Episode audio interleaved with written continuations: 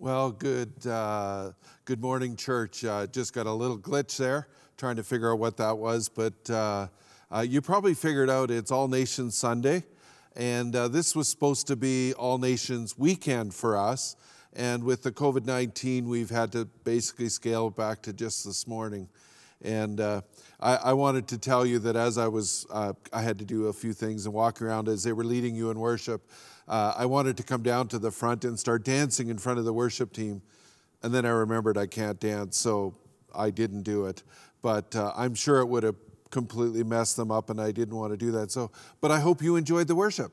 I hope you had a, a lot of fun and you were brought to the presence of God.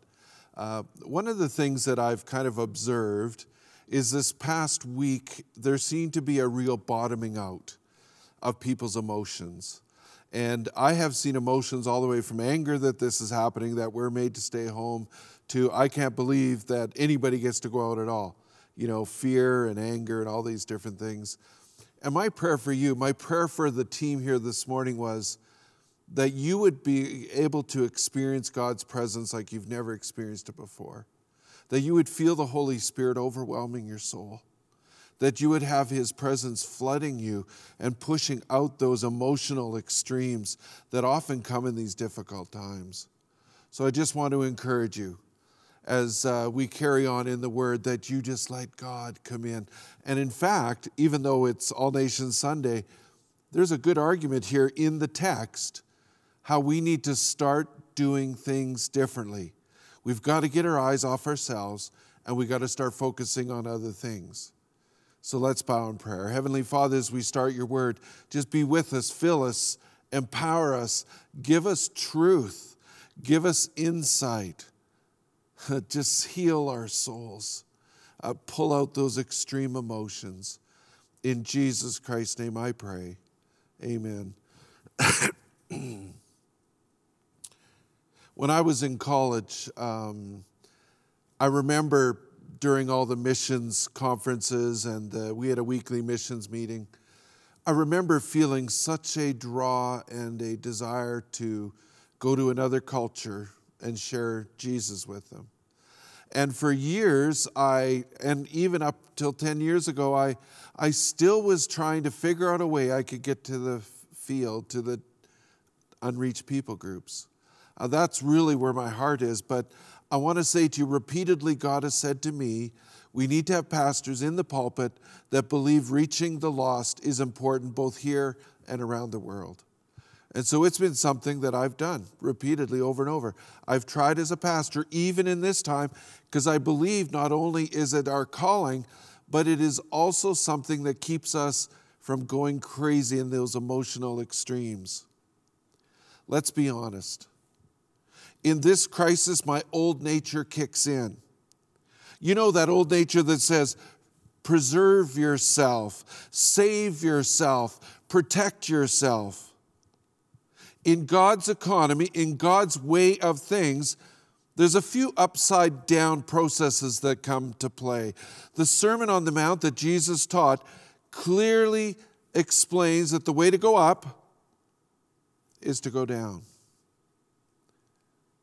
Matthew chapter 5 verse 3 says, "Blessed are the poor in spirit, for theirs is the kingdom of heaven. Blessed are those who mourn, for they will be comforted. Blessed are the meek, for they will inherit the earth." Friends, the way to go up is not to find more storage places for our toilet paper. But the way to go up in God's economy is to give away to focus on others. Even in Canada, if we were all on welfare, every one of us, on what often is described as the lowest income that you can ever have without having no income, even on welfare, we are still richer than, I believe, 90 or 95% of the world. Why do we get so bent out of shape when things go so off the tracks?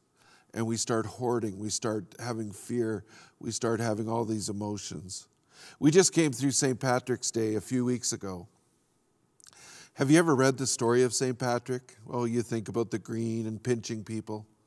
St. Patrick was captured and was a slave to the Irish people. Over about 10, 15 years, he finally escaped, was able to go back home. And when he got back home, he had an incredible encounter with God. And when he had an encounter with God, God told him, I want you to go back to the Irish people and proclaim Jesus. So, what did St. Patrick do? Well, we know the history. He went back. And it's a long story, but friends, the way to go up in God's economy is to go down. It's to consider others. Now, I only have about 10 more minutes, so let's see what the Bible says to the church, no matter where we are at, no matter what experiences we are going through. Point number one I have three points this morning. Point number one we have been blessed to bless others we have been blessed to bless others.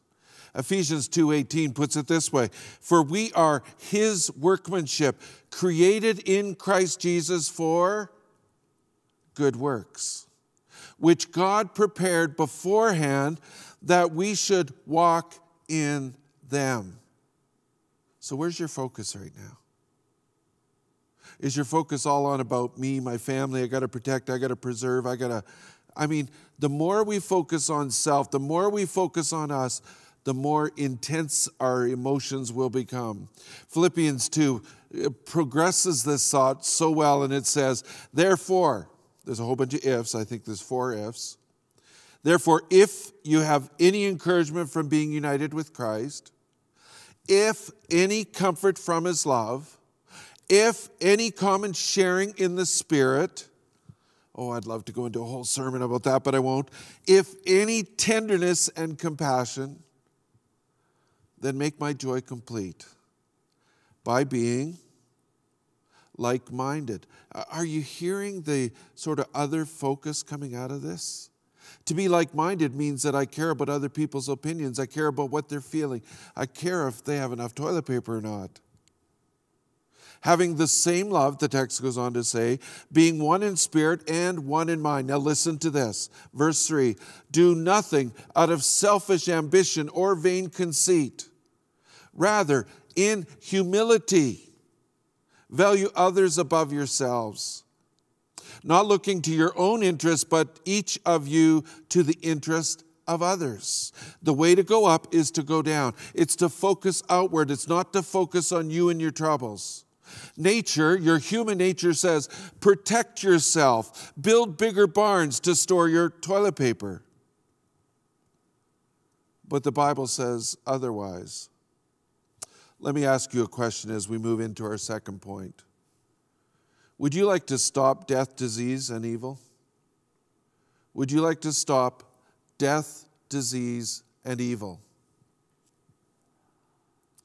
Honestly, the way many of us Christians behave with our money and our time, you would wonder if we even know we can end sin now. We can bring in the new era, the new age. So, point number two we have a part to play in ending sin.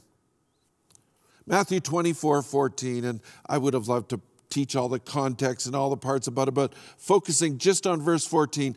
And this gospel, and this gospel of the kingdom, now that's Christianity, that's the, the, the we are sinners in need of a Savior, will be preached in the whole world as a testimony to all nations. This is a conditional statement that's followed with the conclusion. Once the gospel is preached to every nation, then the end will come. So, why do we do missions or All Nations Sunday when we should be focusing on ourselves? This is a crisis, this is a catastrophe. It's because exactly what God wants you to do today is to focus on others. I learned this way back when I would say I had my only big depressive episode. When I began to seek the Lord, He said, focus on others.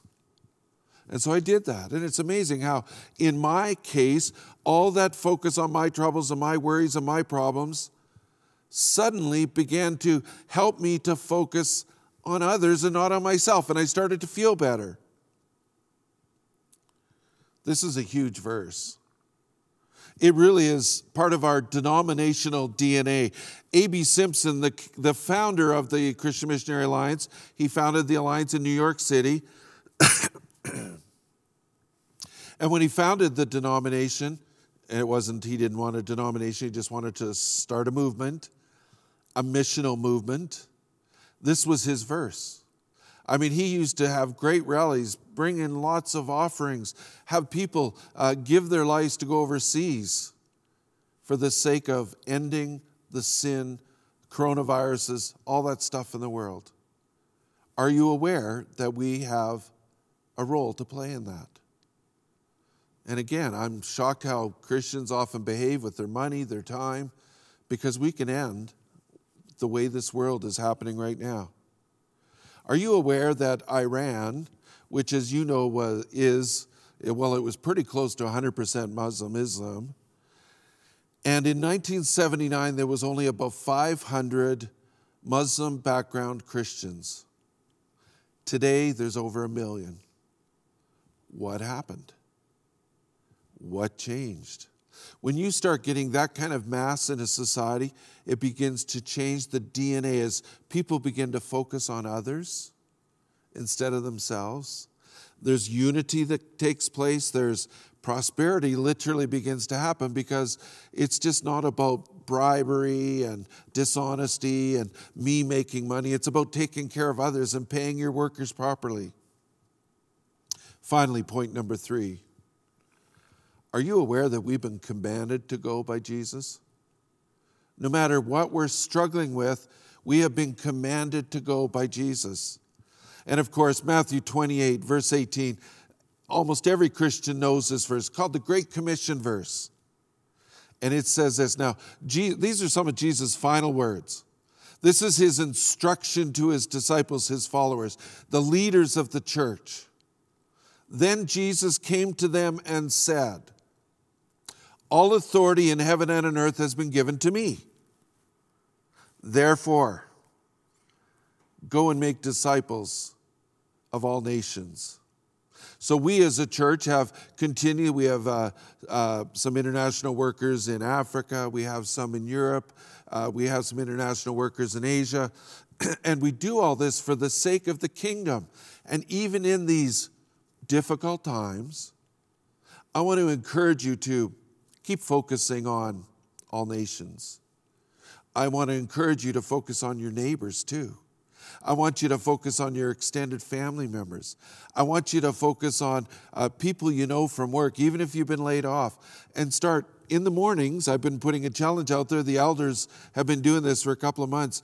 In the morning, when you're praying and seeking God, and I hope you are, ask God, is there somebody I should connect with today? Ask God, is there a mission moment or is there an international worker I should connect with or send a little bit of money? And I know some of us don't have any money. That's okay. But there's lots you can do. You can pray, you can connect. Focus not on yourselves, but consider others more important than yourself. About 15 years ago, my wife and I, Carolyn, had an opportunity to go to Ecuador. Now, my wife was born in Ecuador and we got to go. We were doing church partnership evangelism. We partnered with two different churches as a team. And as we partnered with these two different churches doing evangelism, on our second trip to Ecuador, we were able to take my wife's mom and dad. My wife's dad at the time was in his 80s, uh, mom was in her late 70s. And uh, they had been to Ecuador and, and for various reasons left the field. And uh, my wife grew up mostly in Saskatoon. And we were able to go back to Ecuador. And one of the things we got to do is we got to go to a, up in the mountains, a place called Colta Lake. And we had the head of the mission that my father in law used to be with in the 60s in Ecuador. And we drove around this lake. It was basically populated all the way around, community, community connecting each other. And we would drive along, and the missionary would say, Oh, there's a church of 400. We'd drive another 15 blocks. Oh, there's a church of 300, another 20 blocks. Oh, there's a church of 800. And, uh, and my father in law was just, and I remember saying to him, What was it like when you left in 1968? And he said, There wasn't a Christian around. There was none. There was no churches. There was alcoholism, wife abuse. It was awful. Children being, be- it was just a really horrible thing. And so we kept driving and we went to a market at the uh, kind of one end of the lake in the biggest city. And uh, we went to the market. My father in law stayed in the car. Uh, he was in his 80s, he was tired. And when he was sitting there, we were off shopping. This older man, a local, came up to him and said, Hey, how are you doing? And my father in law still speaks Spanish, and so they began to converse. Found out the guy was the mayor of the city. And uh, as they began to talk, found out the mayor was a Christian because my father in law said he was a missionary. And the, and the mayor kept saying, Is there anything different? And my father in law is going, Well, yeah, usually on Sundays when we drive to the market, the ditches would be filled with passed out uh, people that had been drinking too much the night before. I didn't see any of them. And the mayor said, Yeah, the gospel has transformed this region.